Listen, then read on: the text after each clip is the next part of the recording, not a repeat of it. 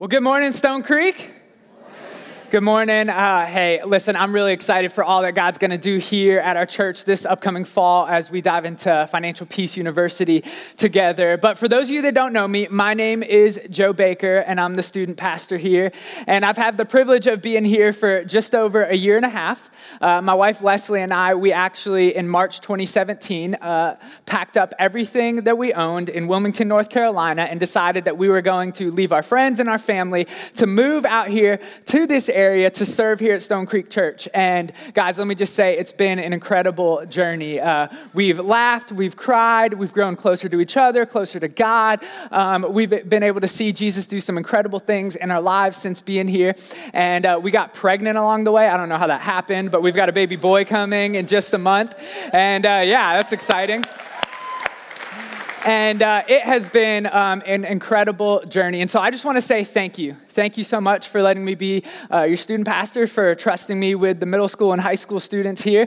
Um, it has been fun as we've gotten to hang out with them and connect with them and get to know them and lead them um, here. But most of you probably just know me as the glorified announcements guy, the guy that comes up here every Sunday and tells you about some important information that you need to know, things happening here at Stone Creek. And about after a year and a half of being that guy, I decided, you know what, there's got to be more. Like, there's got to be more for me. I, I got more uh, than, than just this. And so I went to Stephen and I begged him and I pleaded with him and I was like, Stephen, please let me preach one Sunday morning. And to show him that I was ready, I started studying and I started praying and I started uh, learning Greek and Hebrew and I started watching old Billy Graham messages to prepare myself.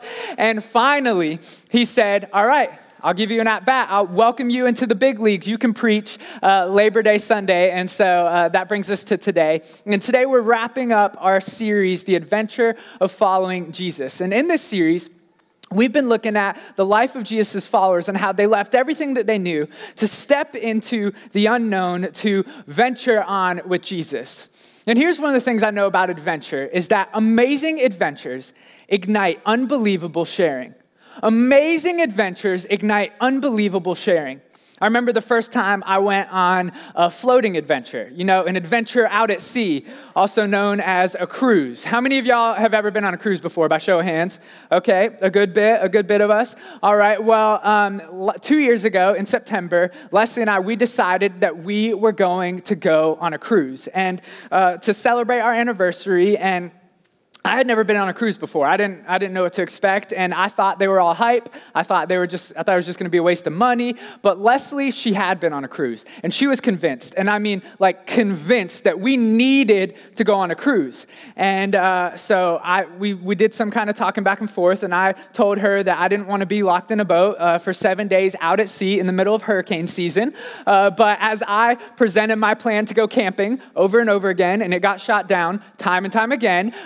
I, we agreed and we compromised and we decided to go on a cruise. And we didn't just go on any cruise. We decided that we were going to go on a Royal Caribbean cruise. Who here has ever been on Royal Caribbean cruise? Okay. Uh, okay, a few of us. Well, and we didn't just go on any Royal Caribbean cruise. We decided we were going to go on the Oasis of the Seas. Here's a picture of it right here. And the Oasis of the Seas at the time was the largest cruise ship in the world. It was one of Royal Caribbean's uh, twins of one of their mega ships. It was huge, it was massive, it was amazing. But more importantly than the ship was uh, the beautiful lady I was able to take with me. And here's a picture of me and Leslie there on the boat. Y'all say, ah, yeah, I know she's really pretty. Yesterday was her birthday. And so, uh, celebrating, she's 25 years old now. But hey, we went on this cruise and it was an adventure, okay? I remember as soon as we show up, we pull up to the boat, and I didn't do any research before this trip. I was just going in blind. And we walk in and we open the door, and I remember just dropping my luggage. My, draw, my jaw dropped, and I just looked around in amazement. Like I felt like a kid at Disney World for the first time. Like everything was fancy and shiny and new and fresh. And they had these things called promenades, which was music everywhere and a bunch of different clubs and all kinds of awesomeness. And they had central parks, and they had a boardwalk, and they had spas, and they had all kinds kinds of fun things. They had pools. And when I say they had pools, like their pools had pools. That's how many pools they had. And uh, it was so much fun. And but for me, like adventure and relaxation for me isn't like just sitting by the pool doing nothing. I want to do stuff. And they had basketball courts and tennis courts and ping pong and arcades. They had zip lines. And then they had these things these things called flow riders, which are like imitation surf experiences, and it was awesome. And so that's where I hung out most of the time. But they had live music and they had shows, and then most of all, most importantly, they had all you can eat of the finest of foods in all the land, like all you can eat food. And so for every meal, I would say, yes, I will have calamari and bacon wrapped shrimp. And yes, I will have for my entree lobster and filet mignon. And for dessert, why not? I'll have creme brulee and chocolate molten lava cake. Like it was awesome. I was sold. It was this incredible adventure. And we also got to meet some really cool friends. Uh, one night we went to the place where their house band plays a bunch of music. And come to find out, they realized that I play the drums and Leslie sings. And so they welcomed us up on stage. And every night we were able to play music with the band. We became like celebrities on the cruise. And Leslie would sing, I want to dance with somebody. And I'm gonna stop there because I'm not Patrick Casey. But um, we would just have a bunch of fun. We would hang out with people. We got to meet all kinds of friends. And it truly was an amazing adventure. And in the weeks following this cruise, I was that guy that went around to all of my friends and all of my family and to the students at church and to everyone I could come in contact with. And I told them about my amazing cruise experience. I showed them pictures. I, I told them all about the different excursions we went, went on. Like, I told everybody about the cruise experience, so much so that people started to tell me, Joe, just shut up shut up about your cruise. Like, we don't care about it. Like, I was telling everybody so much so that I thought that I would be uh, Royal Caribbean's brand ambassador of the year. 2016, I was gonna get the tattoo on my arm, and I really seriously contemplated leaving behind my call of ministry to pursue being a cruise director. Like, that's how sold I was in this adventure. And I learned through this experience that adventure truly does ignite unbelievable sharing. There's something that amazing adventures do to our soul that just compels us to want to tell people about all that we have seen and heard and experienced. And that's what the adventure of following Jesus is meant to do. The adventure of following Jesus is meant to stir something in us that we just cannot help but tell people about all that he has done in our lives. Tell people that we've come to know him and that he's walking alongside us and that he's given us a new heart and that he's transforming us to look more and more like him and that we love him so deeply and that he's given us life and, and joy and he's filled us with this incredible love. And that love should compel us to go and tell people tell the people we come in contact with about who he is. But why is it though that it can be sometimes so easy to share with everybody about our amazing experiences like going on a cruise or going to that college football game or going to vacation at seaside with our family or eating those Brussels sprouts for an appetizer last night. Like, why is it that it's so easy for us to share about those things in our life that maybe have little to no impact on our future or eternity?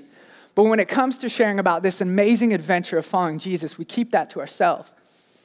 Like we, if we can be honest, like we would rather tell our neighbors about that new restaurant we ate at at the Avalon than tell them about what Jesus is doing in our lives. And that's what happens a lot of times. But this morning, we're going to look at a story in the Bible, a story that we see of about a couple of Jesus' followers that they had truly experienced Jesus. They had come to know him in some real and deep ways, so much so that they couldn't help but tell everyone that they came in contact with about what he had done in their lives. And so I'm going to pray for us, and then we'll dive in, okay? God, we thank you so much just for bringing each of us here. God, I thank you so much for what you're doing in this church, for what you're doing in our lives. God, thank you, God, that we get to open up your word, that we get to hear from you. And Jesus, I pray that you would um, just speak very clearly through me this morning. Jesus, that you would be elevated by the words that we say here in this place. And God, that we would come to know you more. And we pray all this in Jesus' powerful name. And everybody said, Amen. Amen. Okay, if you have your Bibles, go ahead and open them to Acts chapter 4. And before we dive into this story, let me give you a little bit of brief context. This story has two main characters, and those main characters are Peter and John. Now, Peter and John originally were fishermen. They had spent their days out at sea, uh, working hard, catching fish, and then going and selling that fish in the market. And they, they were business owners, and they were making a living by fishing. And Peter, or Jesus shows up one day, and he engages Peter and John and he says, Hey, come follow me. And they decide to leave everything, to leave behind their boats and their families and their businesses and everything that they knew to step into the unknown, to venture with Jesus. And on this adventure, they were able to see Jesus do some pretty crazy, pretty out of the ordinary things. Like they saw Jesus heal a blind man, they saw Jesus cast out demons, they saw Jesus take a few loaves of bread and some fish and make it to where there's enough food to feed over 10,000 people. They saw Jesus walk on water. They saw Jesus calm the raging storms. They saw Jesus take a girl who had just died, a 12 year old girl, and bring her back to life, along with a few others. They experienced the joy that Jesus was bringing in their lives. They got to see how Jesus loved people and loved them even when they were dumb. Like they got to see Jesus do some pretty crazy things and they experienced him in such a real and deep way. And so when Jesus, after Jesus dies and he is buried and then rises from the grave three days later, and he goes and tells all of his followers to go throughout the world and speak his name, lift high his name, and tell everyone about what they have seen and experienced, Peter and John, because they had experienced Jesus in such a deep way, they said, Cool, we're gonna do that. And so they begin to go on mission to tell people about Jesus. And one day in Acts chapter 3, they're on their way to the temple. And as they're on their way to the temple, they, um, they're on mission and they notice this lame, paralyzed beggar sitting outside the temple. And, and much kind of similar to like maybe some of the people that we see maybe in downtown Atlanta, or maybe that we've seen uh, walking on the streets, or maybe that we've seen even here in this area on the street corners, people that maybe are homeless or jobless are asking for help or just asking for someone to stop and maybe give them some money. They see this man, he interrupts them, interrupts them on their way to do something special. And Peter and John, they decide to engage this man. And so they stop and they look at this man this man who's never walked before in his life, this man who was literally carried to sit outside the temple every day his entire life, outside this Jewish temple to ask for money, they stop and they engage him. And they look to him and they say, Hey, listen, we don't have any money, we don't have any silver, we don't have any gold, but here's what we do have. We have the name of Jesus, and we've been charged to tell people about Jesus. And so we're just gonna say, In the name of Jesus, will you stand and walk? And immediately it says that this man's feet and his ankles and his legs were made well, and he's able to stand and walk for the first time. He even starts running and then leaping and praising God, worshiping God, dancing. And as these people begin to see this, these people in the area begin to see this man that they knew of, this man that had been paralyzed his entire life, as they see him run around, they begin to gather, like, what is happening? Like, who, who is this? Like, what, what, is, what, is, what has happened to this man? And so Peter and John, they say, cool, this is a great opportunity. We're going to gather these people and we're going to tell them about Jesus. And so as they're speaking about Jesus, this group of religious leaders and the guards, known as the Sadducees, they come and they arrest Peter and John, throw them in prison for the night with plans to put them on trial the next day. And so the next day, they're on trial before this group of 70 uh, wealthy and uh, influential and sometimes even corrupt and crooked men. It's basically like the Supreme Court of Jerusalem. And they're on trial, standing before this group of men. And they begin to ask them questions like, Who do you think you are? Like, what, what gives you the right to heal this man? And how did you heal this man? Like, who are you working for? Are you like David Blaine? Like, how are you doing this right now? Like, what is happening? And they're asking him question after question after question. And that's where we pick up the story. Acts chapter 4, beginning in verse 8. They're asking them these questions, and then Peter, filled with the Holy Spirit, says to them, Rulers of the people and elders, if we are being examined today concerning a good deed done to a crippled man, by what may, means this man has been healed, he says, Let it be known to all of you and to all the people of Israel that by the name of Jesus Christ of Nazareth, whom you crucified, whom God raised from the dead, by him, this man is standing before you well. And then he goes on and he says, This Jesus is the stone that was rejected by you the corner, and has now become the cornerstone. He says, Hey, you know that Jesus that you put on the cross? Yeah, it's that Jesus. That's the Jesus that we're talking about. And then he says this statement, so bold. He says, There's salvation in no one else, for there is no other name under heaven given among men by which we must be saved. So, Peter and John standing before this group of men that literally could have killed them, imprisoned them, punished, do whatever they wanted to them. Standing before this group of men that they knew despised the message of Jesus, that they knew would stop at nothing to keep this message from spreading. Standing before this group of men, they didn't like retreat. They didn't kind of go back on some things that they believed. They said, you know what? We're going to use this as an opportunity to boldly speak about Jesus. And so he begins to say that there's salvation found in no one else but Jesus, which for these men would have been blasphemy, would have been ludicrous, out of this world. Like they would not have been able to believe that because they didn't believe Jesus' claim that he was the Son of God. They didn't believe Jesus' claim that he had the power, the ability to forgive people of sins. And Peter and John say, hey, that Jesus, everything he said is true, and that Jesus is the one that's healed this man. And so they're standing before this group. And I begin to wonder, like, how could they be so bold? Like maybe you're wondering that, like, dang, how did how could they do that? Like, how could they be so bold? And then this group, they begin to they begin to kind of uh, think and talk amongst themselves. And in verse 13, it says, Now when they saw the boldness of Peter and John, and they perceived that they were uneducated, common men, they were astonished, and they recognized that they had been with Jesus. But seeing the man who was healed standing beside them, they had nothing to say in opposition. So check this out. Peter and John standing before this group. And this group is baffled. Like, how could these men that are uneducated, these men that don't have any special training in the scriptures, these men that don't have the skills or the requirements that they think would be needed to lead spiritual movements, they are baffled. Like, how are these men this bold? How are they doing these things? They begin to ask these questions, like wondering what in the world is, is going on. But then they recognize that Peter and John had been with Jesus, and that was enough.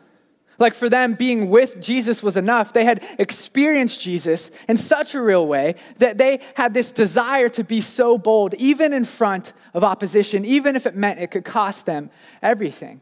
And so then this group of leaders begin to think about, hey, what are we going to do now? And uh, it says, it says in verse 16, they start to say, hey, what shall we do with these men? For that a notable sign has been performed through them is evident to all the inhabitants of Jerusalem. So everyone can see it, and we cannot deny it. But in order that it may spread no further among the people, let us warn them to speak no more to anyone in this name. And so they called them and charged them not to speak or teach at all in the name of Jesus. They recognized that the name of Jesus has power. They recognized that the, the only way, the only thing that they could think to do to keep this message from spreading is to tell them that they could not speak or teach at all in the name of Jesus. And imagine being in Peter and John's shoes. They're standing before this group. And I began to think like, would I flip in this situation? Like, would I just agree to their to what they're asking me to do. Like, all they're asking me to do is just not say Jesus' name. And, like, I, I guess I could do that. I guess I could maybe still share the gospel with them. Like, I don't know. And, like, like, would I flip in this situation? Like, we see people flip all the time on things they believe in. We see attorneys and athletes and politicians flip all the time on things that they believe in. Like, would I do that? Would I give in? But to them, the name of Jesus was worth everything. Like to them, there was nothing in all of the world more powerful than the name of Jesus. And so for them, they knew that they couldn't just go back on that. They knew they couldn't flip. They knew that there was no way that they could do what Jesus had called them to do by not speaking his name. They had experienced Jesus in such a real way that they had to go and tell people about him. And so they respond, and I love this. I love how they respond. It says, Peter and John answered them, Whether it is right in the sight of God to listen to you, rather than to God, you must judge. For we cannot but speak of all we have seen and heard. We cannot but speak of all we have seen and heard. See, Peter and John, they wanted to speak boldly about what they believed so deeply. The reason they were able to speak so boldly is because they believed in Jesus so deeply. Listen, they had literally had their lives transformed by him. They got to walk with Jesus and talk with Jesus for years. They, they went on journeys with Jesus. They saw the miracles. They saw then Jesus be crowned with a crown of thorns. They saw him beaten and mocked. They saw him then put on a cross. They saw Jesus die on a cross. They saw him dead. And then they saw him buried into a tomb, and that tomb sealed with a stone, and that tomb guarded by Roman soldiers. They saw it. And then three days later, miraculously, they came to see Jesus at this tomb, but then the stone had been rolled away. The grave was now empty. And so they come and they see, whoa, Jesus is alive. He's not here anymore. He's alive. So we got to go find him. And so they encounter Jesus again and they're able to see the resurrected King Jesus, along with over 500 people, 500 eyewitnesses that saw Jesus alive. They saw his scars, they felt his wounds. They were able to experience Jesus alive. And because they had experienced him in such real and miraculous ways, they said, the only thing we know to do is tell about him. And I don't know about you, but I know in my life, like the, the times that I want to speak boldly about Jesus only come when I am so in love with him, only come after I have experienced him in real ways. Like for me, it wasn't until I actually began reading this book, the Bible, God's word breathed out for us, that I began to come to know Jesus more and want to hear from him more, and then talk to him, and then tell people about him. And it was in that that I fell more in love with Jesus, and then I wanted to go and tell people about him. And here's what I've learned through that is that we speak boldly about what we believe deeply. Like you and I, like we tend to speak boldly about the things that we believe deeply. If you don't believe me, like the things that we talk about are the things that we're passionate about. Like if you are uh, that person that believes that essential oils are the cure for everything and that they are so great, you speak boldly and you can go tell everybody about your voodoo liquids and how they're the cure for everything. Like that's that's what we do. If if you grew up in the area in the era of Michael Jordan and you saw how great he was, you think that he's the GOAT. And when people like me try to say that LeBron is the GOAT, like you get mad, you get upset, you speak boldly because you believe that. If you're an iPhone person, and you're hanging out with those people or texting those people that make your text messages green, uh, the Android people, you speak boldly because you believe why? The Apple products are better, that they're just better. You speak boldly. What about Georgia Bulldog fans? You speak boldly about Kirby Smart potentially being the second coming of Jesus because surely there's someone that can make this football program great again. Like you get excited about it. We speak boldly about the things that we believe so deeply. And experiencing Jesus deeply should lead to us sharing him boldly. It should ignite something in us, stir something in us that we want to tell people, tell everyone that we come in contact with. Chris Pratt, uh, I don't know if you know who he is. Here's a picture of him. Uh, Chris Pratt, he's one of the more, more popular actors today. He went from like Z list to A list in just a short amount of time. He was like this wacky guy in a TV show, and then he became the sexiest man alive. Like, I don't know how that happened. And, and Chris Pratt, um, he tells this story in a magazine that I was reading. He tells this story of the first time that he heard about Jesus. And he says that he was living in Hawaii at the time. He was essentially homeless, living out of a van, and he was waiting tables at Bubba Gump Shrimp Restaurant. How many of y'all have ever waited tables before? You waited tables? Yeah, I've waited tables before. And, and he was just waiting tables at this restaurant, just kind of coasting through life, just coasting. And um, he, since neither him nor any of his friends were even 20 at the time, he, uh, him and his friends asked some guy to go and buy them beer while they waited outside of a grocery store one night. And as they're waiting outside this grocery store, Chris tells the story that he's waiting outside of this store, and this man comes up to him. And this man recognized something in Chris that needed to be saved. And so he begins to ask Chris some questions, and he's like, Hey, what are you doing tonight? And Chris is like, Well, we're going partying. And Henry is the guy's name, and Henry asks him, Well, like, are you gonna go drink and like do drugs, meet girls and fornication, like things like that? And Chris is like, I hope so. And and he begins to ask him more questions. And as Henry's asking him questions, Chris says, I should have been like intimidated, but I wasn't. And Chris asks him, Why are you asking me these things? And Henry says, Jesus told me to talk to you. And in that moment, Henry begins to tell him about Jesus and bring him to church. And then Chris, over the next few days, goes to tell his friends that Jesus had forever transformed his life. And what's crazy is that just a few months ago, uh, Chris was at the MTV Movie and TV Awards, and he's standing on stage before, uh, before an audience of millions of people on TV watching and live. And he's standing on this stage and he is uh, presented with the Generation Award. And he's standing there, and for his acceptance speech, he chooses to use this opportunity, even if it could cost him everything, to tell, well, make some jokes first, and to tell the world about the love of God and the grace that is found in Jesus. To speak to this generation and tell them that there's hope in Jesus. Like, imagine that being this actor of this status, of this high of a caliber, like you have this opportunity to tell people about Jesus. And because he had experienced him in such a real way, because Henry had experienced Jesus and then invited uh, Chris to experience Jesus, now Chris was on this stage telling the world about all he had seen and experienced in Jesus. And see, that's what the adventure of following Jesus is supposed to do in us. It's supposed to ignite something in us to share boldly about all that we have seen and heard. But I think a lot of times, like, we get scared to do this, or a lot of times we miss opportunities to engage people. Like, there are people that we come across every single day that need to hear about the message of Jesus. But why is it that a lot of times, like, we just don't tell them? We just don't. And I think there are a few reasons why. And one reason is that, that I think that we aren't experiencing Jesus consistently we're not consistently experiencing Jesus. Could it be that maybe the reason why we're not telling people about Jesus is because we either haven't experienced Jesus or we aren't consistently experiencing him in such a real way that we want to tell people? Like, could it be that maybe it's because uh, we haven't opened up our Bible in a long time and we haven't heard from him? We haven't talked to him in a long time through prayer. Could it be that maybe the reason I don't want to tell people about Jesus is because I just, I, I, I've lost touch with him? Could it be that maybe Jesus isn't on our radar and that's why we're not telling people about him? But Peter and John, they had experienced Jesus and they experienced him in such a real way and were consistently walking with him that they spoke boldly about him no matter the cost. And so, could it be that maybe the thing missing for us in telling people about Jesus is that we need to consistently experience more and more of who he is? And the second reason I believe is that we care more about what people think than their eternity. Oftentimes, we care more about what people think about us than we do their eternal situation.